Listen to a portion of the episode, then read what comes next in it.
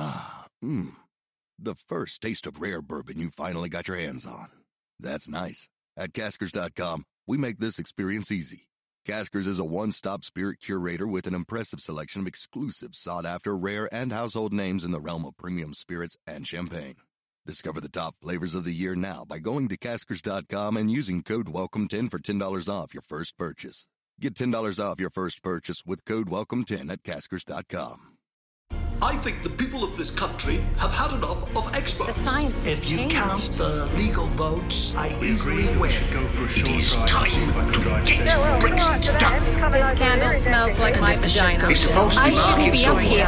I should be back in school on the other side of the ocean. What the fuck is going on? Hello, I'm Mark Steel. Welcome to my podcast where each week I ask the question, what the fuck is going on? What the fuck is going on? This week it was announced that there's a tiny chance that we might run out of everything. But at least we can be sure that when we hear something like that, the British people will act calmly. We'll serenely form a nine mile queue outside every petrol garage and scream, I must have petrol! While hyperventilating and howling like a hyena under the moonlight. And millions of people will shout, Where'd you get your petrol, mate? At everybody they see who's driving, including hearses and ambulances and hovercrafts. And if you tell them you don't have a car, they'll scream, What do you mean you haven't got a car? Where'd you keep your petrol? People will arrive at petrol garages with buckets and cake tins and cat litter trays, anything that can hold a bit more petrol. Other people will scream, Empty the baby's milk bottles, we can use them to store more petrol. And some people will say, I'm off down the garage. I'm not going to take the car because that'll use some of the petrol. I'm going to cut the petrol in my hands drink it and spit it back out when I get home. And at the same time, these ministers appear on television every day to assure us that we won't run out of energy. And you can see on their face that they're thinking, ah, we're going to run out of energy. For years, they told us the answer to energy prices hurtling upwards is shop around for the cheapest deal that you can find. So when it costs £4,000 worth of gas to heat up a pan of custard, it's your fault for not swapping to a Ukrainian company that was a bit cheaper until half past five when it went into liquidation and turned out to be owned by a cousin of Jacob Rees-Mogg. Maybe the government should answer other problems in this way. If they're asked what they're doing about knife crime, they can say, My advice is to shop around for areas where you're less likely to get stabbed.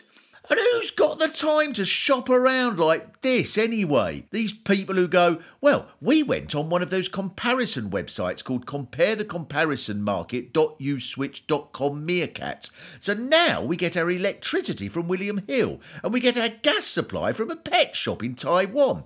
And they've put us on the Gorgonzola tariff, which is 2% dearer, but they do send you a pallet of cheese on the third of every month. And you put that in a fondue and it gives you hot water for a week. The only people who've got the time to do all this are the elderly, and they're the ones who can't work the internet. But luckily, the government has planned these shortages carefully, so we're running out of food at the same time, which means it doesn't matter if there's no fuel for lorries or drivers to drive the lorries, as there's nothing for them to take anyway. And it doesn't matter if we run out of toilet rolls, because there won't be any food to eat, so no one will be shitting anyway. So this has turned out well, because one argument for Brexit was we needed more space in our overcrowded country, and now we've got it. A few years ago, the shops were packed full of food and clothes, but now there's plenty of room along the beautifully empty shelves and aisles. But in our hour of need, we have at least got a great leader. When a nation worries that it could be without the basics of life, it needs a leader of strength and wit and charisma to galvanise the spirit with a mighty speech to give us heart. And this week, Boris Johnson rose to the challenge. In these trying times, he addressed the United Nations with words that touched us all. He said, and I promise these are the exact words uh, When Kermit the Frog, Kermit the Frog, sang, uh, it, It's not easy being green. Um, do you remember that one? uh, I, I want you to know he was wrong and he was, uh, he was rude to, to Miss Piggy. It's a speech that stands alongside Abraham Lincoln's famous address after the Battle of Gettysburg, when he inspired his nation by saying, When I look around at these bodies, I am reminded of the Smurfs. Do you remember them? They were blue. And Winston Churchill, in Britain's darkest hour after the fall of France, girded the nation by saying, We shall fight them like the clangers. Do you remember them? Funny little things on the moon. Boris Johnson always wanted to be like his hero, Churchill, and he might get his wish now because just like in 1942, by December we'll all be growing turnips in the wardrobe and buying a chicken on the black market off a bloke behind the bus shelter. And we'll all have blackouts because if you switch on the bedside lamp for 10 minutes, you'll get an electricity bill for 900 quid. In 2015, we were advised by David Cameron that we faced stability with the Conservatives or chaos with Ed Miliband. And when we're hunting for berries and cooking our pets and knitting jumpers out of mud, we should all be thankful that at least we didn't vote for chaos. Oh, what the fuck is going on?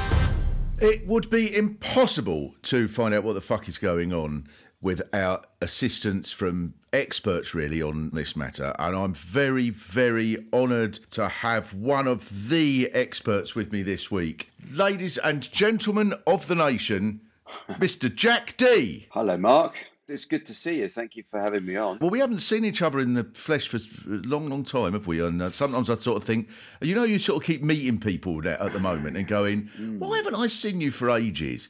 Oh, yes, there was a global ban on seeing people. There was that, and it got in the way of everything, didn't it? And obviously, live shows gone. And yeah, I mean, it is nice to meet up with comedians, you know, not at funerals, to be honest, Yes. at this stage. Uh, It is, uh, honestly, it's one of the times I now see people. Yeah, yeah, no, it's quite handy, that, isn't it? Yeah. Have you been doing live shows? I've got back into them, thank goodness. I was in the middle of a tour when the curtain fell, and it took me a bit of, it was a bit weird getting used to it again. Yeah, yeah, yeah. If I'm honest, I've got used to not working and quite like that. Yes, there was a period about three months in where I thought, oh, I'm not really missing being on the M1 stuck outside Chesterfield. Yeah, it got more worrying than that for me. I started thinking, do you know, I quite like looking after this hedge. you know, minor bits around the garden, you know, getting the stripe right on the lawn. Oh, no. It got worse than that. I was comparing my lawn with next door's in the end. And I thought, this has got to stop. I'm letting myself go badly here. Yes. My lawn was clearly better. And the, fact that I took pleasure from that was, was one of the most worrying symptoms of the whole COVID thing. Oh God! Oh, I know. I have this fear of one day sort of sitting around saying things like, "I'm hoping to go to the Lake District in May if I'm spared." if I'm spared, yeah. I, I went to Wakefield this week and did my first live show. Yeah. First live show, and it was really actually walking on the stage was really quite odd. I had to sort of tell, oh, you've got to say something now. It's not good enough to go. Well, I did it, and then just go home again. Yeah. And my opening line that sort of came to me was when you bought this ticket was 18 months ago. My audience is three tons heavier now than when it bought the bloody things. And that there's probably, given the age demographic of my audience, most of them in Wakefield were probably going, I can't remember why we bought tickets to see this bastard, but Yeah. bloody Yorkshire, so I'm not bloody Yeah. wasting them. I always find when I haven't done stand up for a long time, I overcompensate, and it takes me a while to draw stuff back and become myself again and remember what works best for me on stage, which is really not caring that much or appearing not to care. You know, that's Yes. so. My thing is, that I try too much to begin with, and then I think, "What are you doing that for?" Well, that's what people have always said. They've always said the trouble with Jack, Yeah. he looks like he cares too much. I know. So that's my thing. So I'm just getting back into it. It's been, uh, and it's great actually. It really is. I've forgotten about the lawn. I don't give a shit about the lawn anymore. You know, fucking privet hedge. I got I got a boxes thing out the front, you know, one of those hedges which I've been cutting, and some caterpillars had it now and had the fucking lot. I don't care. I don't care. It's welcome to it. It's I, it got me through a rough patch, Yeah. and now it's done. They can eat the thing. I don't care. God, if lawns actually were sentient, they'd be in lawn therapy now. Ah, wouldn't they? they? thought My- he cared. All these years he lived here, never give a shit. Yeah. So so yeah, it was all all of that stuff. I've temporarily found a very scary light side of myself, which I didn't like. and I'm not proud of. No, quite right, not to be proud of it. now, we have some issues to clarify, and the world is waiting on what we've got to say about this. First of all, Jack, I'd noticed this in the papers. I was amazed by this. The rule is being changed in restaurants so that when restaurants you tip the uh, the waiters, the staff in a restaurant. The rule is being changed so that now the restaurants have to give those tips to the staff. Yeah. What? So they weren't doing it before. It's tough on restaurant owners, that isn't it? Where you've actually got to pay the staff the money that they were given in the first place. I was staggered when I heard that because I have a background in that business. I worked in it for a long, long time. Yes. And I can assure you, I never worked anywhere where any of that went on. And if it had, we would have walked straight out. You just don't do that. It's a tough old business and they deserve every penny they get. You know, it's lousy hours and often you do get paid rubbish. I'm not against the tipping system. I think it's good because I think it brings out the best in people. Uh, certainly the staff it can. But you've got to make sure you get them. My God. Where were you, Jack? You were in the kitchen, weren't you? All over. I've worked the front of the house. I've worked Oh, did you? everywhere. Oh yeah, yeah. I worked in a restaurant where people were they had a lot of stag nights and stuff, and people would come and request me as a sort of novelty waiter because I was so miserable.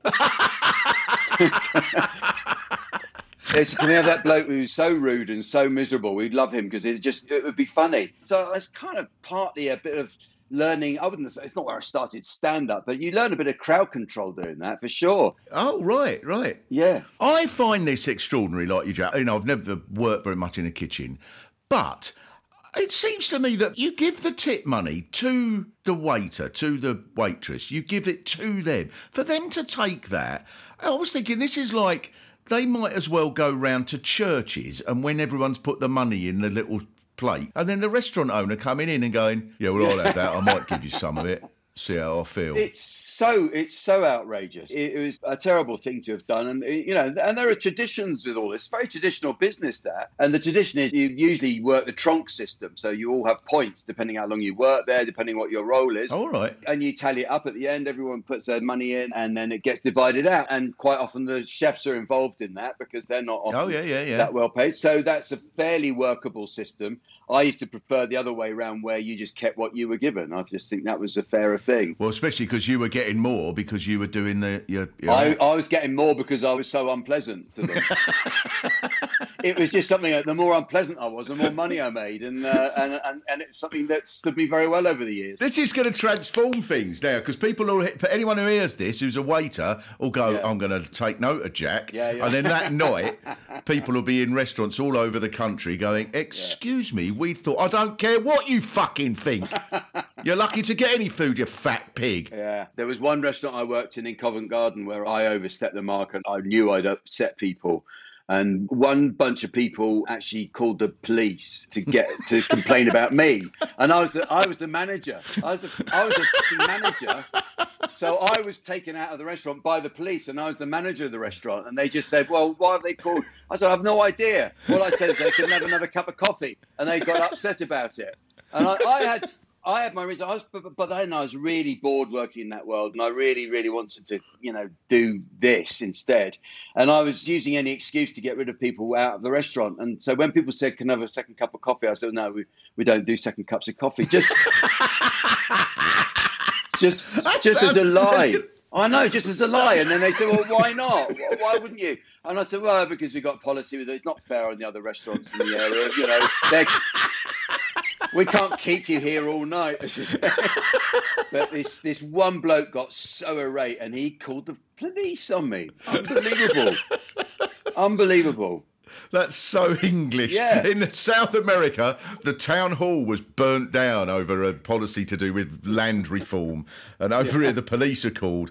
Well, like, they wouldn't serve us a second cup of coffee. Exactly. That's absolutely outrageous. You'd have been perfect as a waiter doing that in Paris. Yeah. They live up to their image. You know, usually places disappoint you. They don't live up to their image. You know, you go to Italy and you want everyone to go, la, la, la, la, la. But Yeah. in Paris, they do. And um, so we were in a cafe place in Paris, and then it took an hour to get this bloke to just come over and take the money. And he quite deliberately, quite deliberately, would walk up to us and then just walk off again. Yeah, yeah. And then eventually we went up to him and said, Please, can we pay?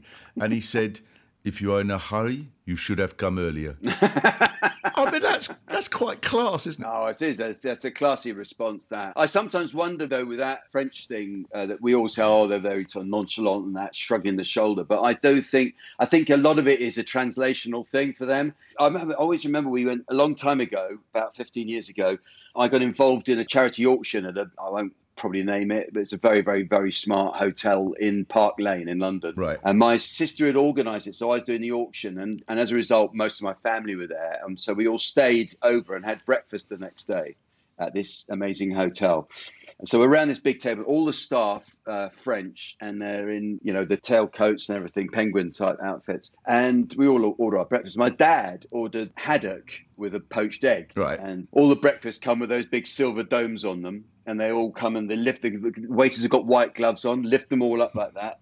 And we all got our breakfast under there. Know how there it is. And uh, I could see my dad's expression. It was something wrong with it. I said, Dad, is, is that all right? He said, To be honest, it doesn't smell very good. I don't, I don't think I want to eat this. So we had to call the waiter over and is there a problem? And we said, uh, Well, we think that the haddock is, is probably not quite right. Would you mind? So he said, He took it away. And this is where I mean it's about a translational thing. He took it away and then came back a moment later and he says, uh, The chef have explained that uh, the he come in a blister pack and it does tend to ming a bit when you open it.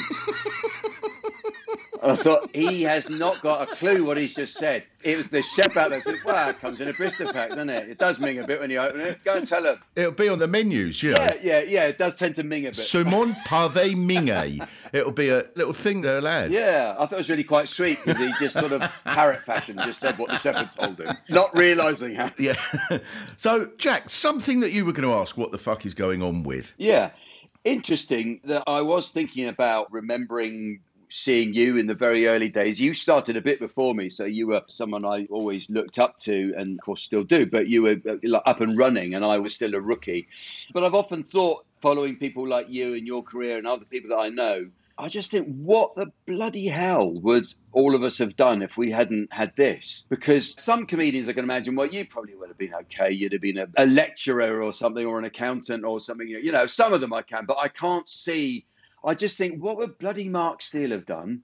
I don't mean that pejoratively, but what would Mark have done if it hadn't been for comedy? I mean it pejoratively. I'd have been hopeless. I couldn't possibly do anything else. I'd probably get taken on and then I'd be sacked within a week, which is generally what used to happen Yeah. in jobs. Yeah, I was sacked from everything. I was sacked from being a milkman because I just wasn't concentrating. I'd get home and I'd have left. Sometimes milkmen would get back to the yard and realise they'd missed a house out and go whoops and go drive back and take a couple of pints back. I used to miss whole streets out, whole housing estate. I'd get back and I'd think, oh, I'm home really early today, and I've Yeah. got 35 crates of milk still on the back of Yeah. the. Oh shit! I missed out the second two thirds of the round. I was useless. I crashed the float three times. I wrote it off. I drove Yeah. it into a river. I was hopeless. I can't do anything else. You wouldn't have. I, all I can imagine, maybe with you, perhaps I could see you. But then again, it sort of merges into a showbiz role. I can see you maybe running a pie stall or something. On, Oh, on yeah, the you yeah. know, in a car in a car park. Yeah. But then you would become the character that a local private eye confides in. So there's always a, so so there's this there's always a scene with with uh, Mark's pie stand, and Mark sheds some light on the case. You know, oh, you might want to try this. Yeah, I used to have a milk round, and now I know that geezer down there. Oh, thank you for that, Yeah, there's a few gold chains there that, uh, that are a little bit beyond his means, if you get what I mean. Exactly. So you'd be like a sort of English Huggy Bear off Yeah. That's how I see you. Yes. If that had happened. What about you then, Jack? Would you used to be in the kitchens? Yeah, I know. I wouldn't have done very well. And I, despite everything, I was never fired from any of those jobs. Jane, my wife, was fired from her first job. She was a waitress. She got fired from um, a well known steakhouse chain in Sevenoaks, right? And, Oh, right. and she, when she was 17, and she got fired. When she asked why she got fired, the reason given was uh, for leaning against the dessert trolley like a slut.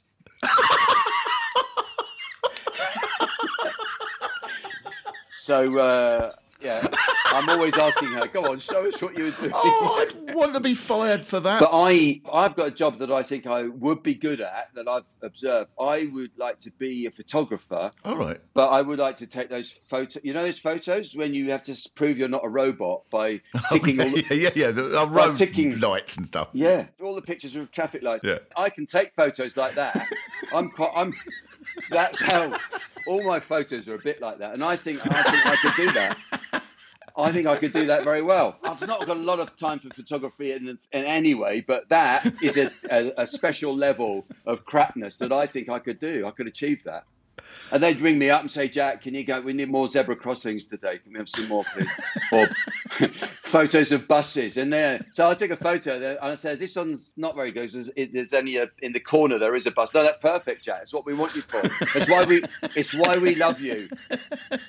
And we spotted your work ages ago. We're big fans. We, you know, so I'd get, I'd be working for Google, everyone just people proving they're not robots by looking at my pictures. I, I think I think photographers are gaslighters to some extent anyway. Don't you feel that really? Because I do think obviously there's a skill, obviously it is, but I do think if it is a skill, then prove it by just taking one photo. Only one. You're only allowed one not 48 and then say, oh, I think I got a good one though. Well, of course you did. I would have got a good one out of 48. Fucking Yeah. chimpanzee would have got a good one. Yeah, it's a good point. It's like if, if we don't have that luxury, we can't go up and do the same joke 48 times until we do it in a way that people laugh. I, I wouldn't bet on it, Mark. Thank you very much. I feel, and I'm sure everybody listening does, so much more illuminated than they were at the start of this programme. Thank you so much, Jack, for Pleasure. telling us what the fuck is going on. Uh, Jack, is there anything that we should tell the good people that you're doing? Obviously, there's the lawn issue. Yeah, thank you. Yeah, I'll be uh, ignoring my lawn and back on the road. So I am on tour, and I've got a book coming out in October called "What Is Your Problem." So uh, thank you very much for having me on, Mark. Oh, an absolute pleasure. Thank you, Mr. All Jack Dee.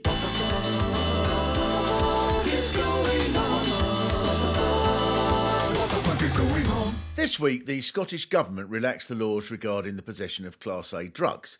Now, unfortunately, George Galloway can't be here to give his opinion on this as he took a lateral flow test and tested positive for Novichok poisoning. So, best of luck to you, George. Luckily, he has sent in his place deceased cricketer Fred Trueman. I mean, drugs do not talk to me about drugs. I mean, uh, all this modern rubbish they have these days, skunk, MDMA, and what have you. I mean, I don't call them drugs. We had proper drugs. We had laudanum and morphine, AK 47, which was your acid, mixed with ketamine, and for breakfast cereal, you had crunchy nut opium flakes. And if you didn't eat it all up, your grandmother would put you through the mango hang you on the washing line to have your eyes pecked out by crows. But I mean, I, I tell you what, you did not leave any lines on your mirror again. I mean, I, I remember Alfie Dubworth one day at Taunton during the tea interval. He ate two pork pies, smoked three pipes of heroin, went straight out and got two wickets in his next over. I mean, uh, these days they wouldn't bother a give up.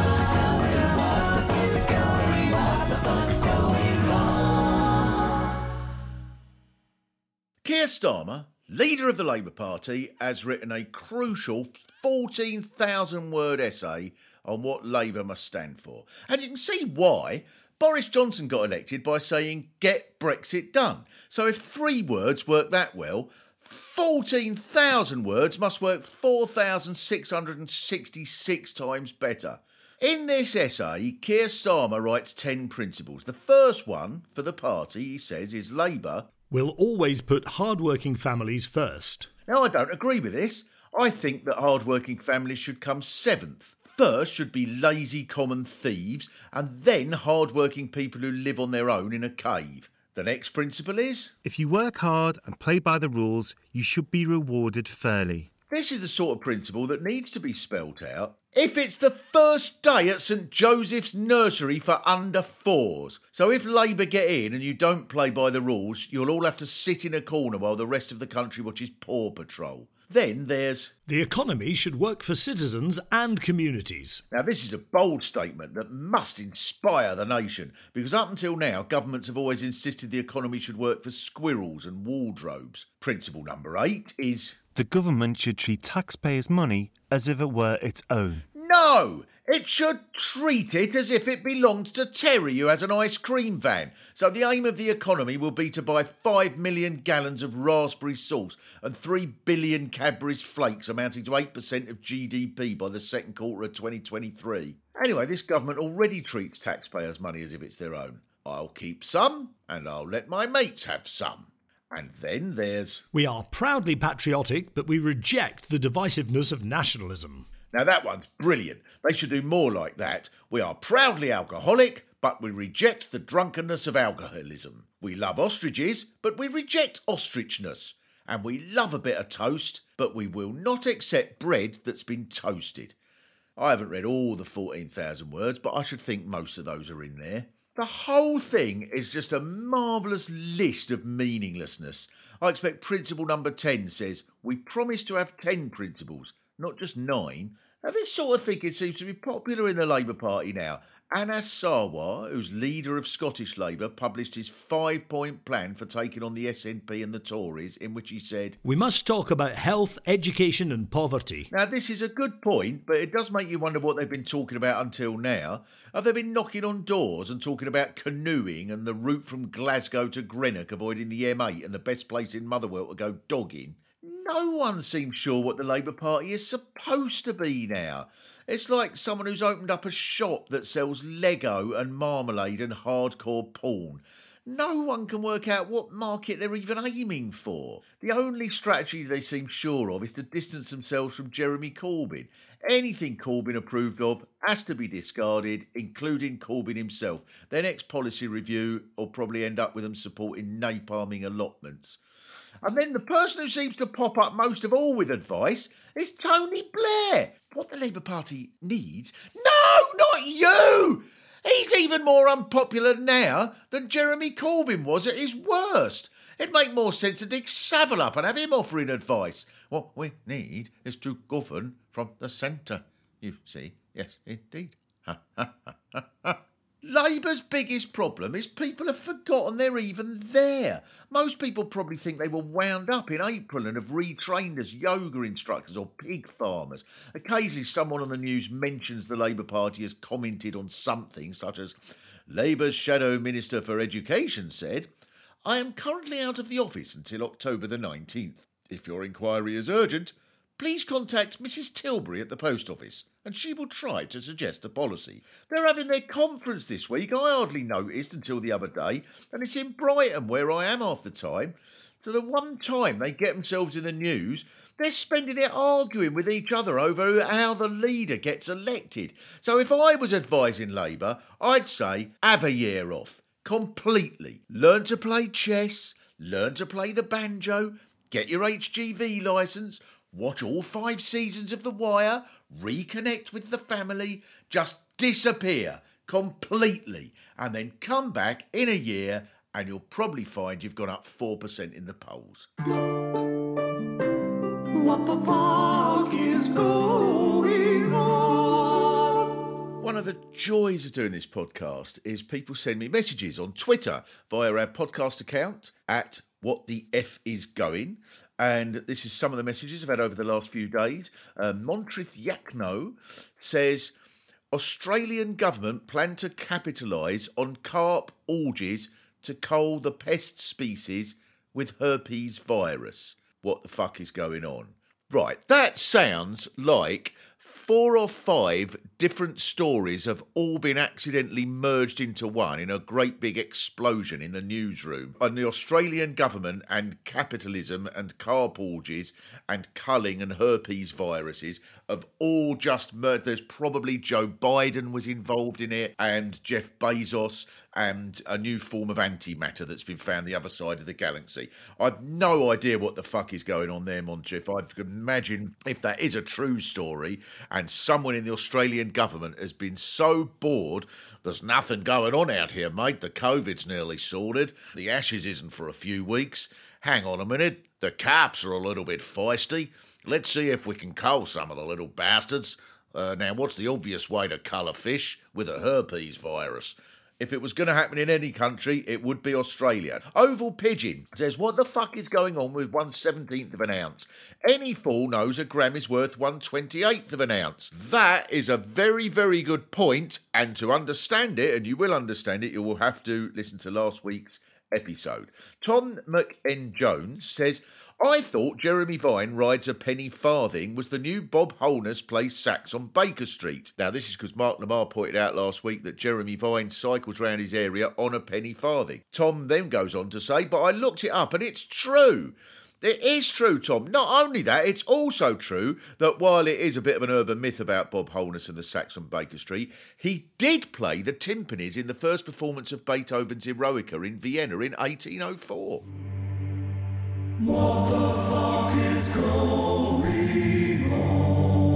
It would be impossible to even have a chance of working out what the fuck is going on in this world if you only mix with people of your own generation. Luckily, I have bred someone so that they can keep me informed as to what the younger people think. Elliot Steel, fresh back from Peterborough, how are you today? Uh, I'm, I'm well, thank you. Now, something that the younger generation seem very, very interested in is the preservation of the planet. So there's all these sorts of movements like Extinction Rebellion and stuff like that. What do most of your generation think about the people, in particular this week, that have been gluing themselves to the M25? Just run them over. There's your answer. Why are we allowing this to happen? Like, never have people had such a good point and made it so poorly. They literally want to save the planet. All they have to say is, we don't want everyone to drown or die from starvation because we won't be able to grow crops. And they don't say that. Instead, they just glue themselves to things and stop people getting to work so no one can do anything. So everyone goes, all right, well, fuck it. I'd rather the planet die than see these people be happy. That seems harsh when someone's trying to save the planet. Yeah, but if- oh, if I you- get it. Do it, do but- it in a less annoying way. Well, how do you try and get the planet to not be destroyed by carbon emissions? How are you going to do that? The point that I'm making is, I think what you do as a movement, it's like if you look at the Russian Revolution, the whole point of the Russian Revolution, the whole reason it worked, or the French Revolution, is we get the workers, we get the people on side, we create a thing, you know, where the elites have to listen now because it, it's all on the line for them. Like there's an uprising. So it's the same as like if you're in Extinction Rebellion, they're not getting the workers on side. They're stopping the workers getting to work. So they're now getting the workers to side with oil companies. They're so annoying that I'm now going, I'm on the side of Shell because you, you're stopping people getting to work and you're blocking up the city. And I don't even like Shell, but the enemy of my enemy is my friend. And my enemy at the moment is Extinction Rebellion because they're blocking the M25. You don't go on the M25. No, but I, what if I want to? Well, if you really, really today need to go to Leatherhead via Walton on Thames, Junction 9, on the M25, that'll be really irritating because there's a chance that some people will be on the slip road and instead you'll have to go through the back roads. Yeah, and therefore you're going stop- to side with multi, stop uh, acting like you're cool. multinational oil on, companies Don't you, don't on you top dare of act like else. you're cool with this. You lose your shit in traffic in the day where you start arguing that there should be a coal of people because there's a set of temporary traffic lights Oh because they have to dig up the lights. road and you scream, where the fuck did all these people come from? What are they doing here? Like they don't have a right to also be going to a place. I don't know. It's the temporary traffic lights that No, I but you're don't also like. I don't mind the people. about people being out about in the day. If we were on a motorway and then some fucking hippies started tying themselves with dandelions and stuff to the motorway, I reckon you would think about driving through them. I'm not saying you'd do it, but you would consider I'd rather do the prison time than sit here for 40 minutes behind these people. You, you so don't act like oh it's all a movement. It's everyone's part of a movement until the movement fucks up there. You know, like we're all left wing until we have money. It's like being in the Socialist Workers Party. It's like you meet these people and you're like, these are great ideas, but of course you think we should redistribute the wealth, Margaret. You make wind chimes for a living. Like it's not economically viable. That's mental. Of course you want Elon Musk's money. I think what you do as a movement is you find who you've got and you get like the 5% that are useful and you realize the other 95% are going to be annoying because they make it their personality. You've been in like campaigns and stuff all your life. Think about every person you've met in like the Socialist Workers' Party. You've probably thought we would probably have socialism by now if these people weren't in the party because they're just annoying and hold everything back. Do, do you know what I mean? No, I don't know what you mean. I don't agree with the things you've said about things that I say about people in dandelions. Thank you very much for enlightening. No, don't, don't try to back out of it. Someone isn't going to be getting any ice cream on their apple pie today. Well, no, because Extinction Rebellion will probably say making an apple pie gives CO2 into the environment, so we can't have apple pie. You should be having grass pie instead, even though apples fucking come from the ground. You always got to find something to out hippie. They come people from the tree. We've got a tree. in the and where does the fucking tree come from? The ground. Thank you so much, Elliot Steel. What the fuck is going on? Thank you so much for listening to this podcast. If you've liked it, please subscribe, rate it, and if you can be bothered, write a review. If you can't be bothered, definitely write a review. Now, we've now got a website, what the F is going on podcast.co.uk, at the risk of sounding like one of these annoying utility companies when they can't be bothered to answer the phone. What the F is going on podcast.co.uk. And if there's anything at all that you think I should be finding out what the fuck is going on with it, then please send me a message on Twitter at what the F is going and we'll do our best to look at all the messages. We will look at all the messages that you send and we will reply to as many as we can. What the fuck is going on was hosted by me, Mark Steel, with my guests Jack Dee and Elliot Steel. Voices by Sarah Alexander and Pete Sinclair. It was written by Mark Steel, James Serafinovich and Pete Sinclair. Music by Willie Dowling. It was produced and edited by Scott and Matt at Podmonkey. What the fuck is going on is a co-production between Podmonkey and Consec Industries.